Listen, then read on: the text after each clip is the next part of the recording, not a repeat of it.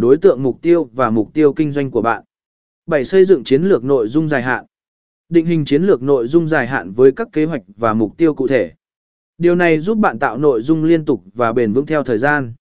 8. Sử dụng đa dạng hóa nội dung. Không chỉ tập trung vào viết bài blog.